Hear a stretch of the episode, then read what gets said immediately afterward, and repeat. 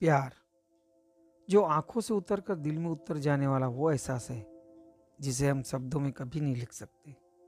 प्यार को समझने के लिए तो शायद प्यार करना पड़ता है। जैसे हीर रांझा के प्यार में पड़ा और अपनी प्रेम कथा, प्रेम ग्रंथ पे अमर करते गए। बहुत से प्रेम की परिभाषा को जानने के लिए तो ऐसे प्रेम में पड़े कि ईश्वर भक्ति के पथ पर चलकर संत और साधु बन गए। प्रेम के रूप अलग अलग हो सकते हैं, पर प्रेम अंत में प्रेम ही होता है। दुनिया के लोगों के पास सब कुछ होता है, पर अगर उसके पास प्रेम ना होने तो जिनके जीवन में कुछ भी नहीं है। सब लोग पैसे के पीछे पागल है। पर आदमी घर में खूब पैसे कमाकर घर पहुँचे, पर घर में उन्हें पूर्ता प्रेम न मिले तो पैसा व्यर्थ ही है।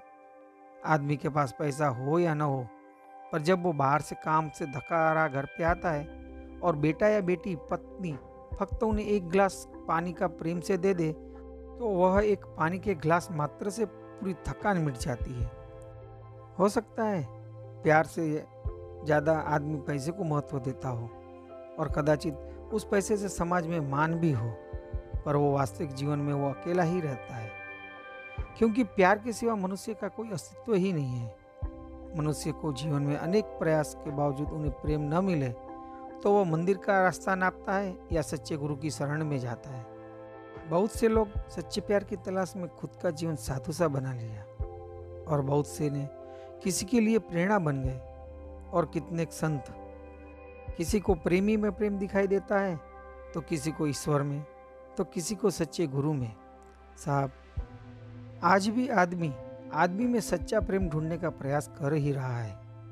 पोथी पोथी पढ़ जगमुआ पंडित भयानक हो ढाई आखर प्रेम का, पढ़े सो पंडित हो प्रेम फक्त ढाई अक्षर का एक छोटा सा शब्द है और इसमें कितने अर्थ समा लिए हैं। यह ढाई अक्षर के शब्द ने संत कवि, भगवान को एक सूत्र में बाँध दिया है। प्रेम का विराट स्वरूप उनके अनंत दिशा तक फैले। असीमित विस्तार का मानव जीवन में उनकी अनिवार्यता का अंदाज इससे लगा सकते हैं कि इस सब छोटे शब्द की महिमा कितने कवियों, शायरों, संतों और महात्माओं ने लिख चुके हैं। मेरा इस विषय में बोलना सूरज को आईने दिखाने बराबर है। मैंने तो अपनी समझ के मुताबिक आपके समक्ष रखा है। दोस्तों, ऐसे ही अच्छे अच्छे विचार मैं मेरी डायरी से आपको अगले रविवार फिर मिलूँगा। तब तक के लिए आपका सप्ताह शुभ हो। नमस्कार।